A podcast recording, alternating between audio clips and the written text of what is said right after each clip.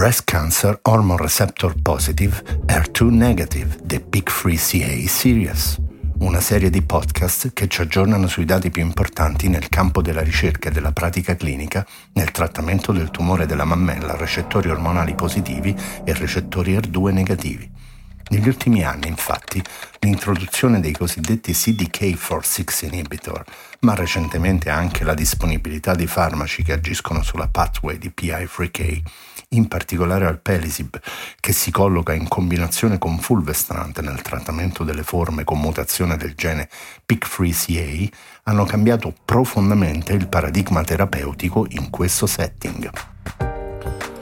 con l'aiuto di importanti clinici italiani, a Dr. Talk Oncology cercheremo di capire qual è il ruolo della mutazione del gene PIK3CA nel tumore della mammella, quali sono i tempi e i modi corretti per la diagnosi, qual è il ruolo della biopsia liquida, quali sono i risultati dei trial clinici con particolare attenzione ai dati di efficacia e safety di Alpelisib, qual è il ruolo del CDK4-6 inhibitor e della pathway di PI3K quale deve essere la gestione della terapia con Alpelisib. Buon ascolto!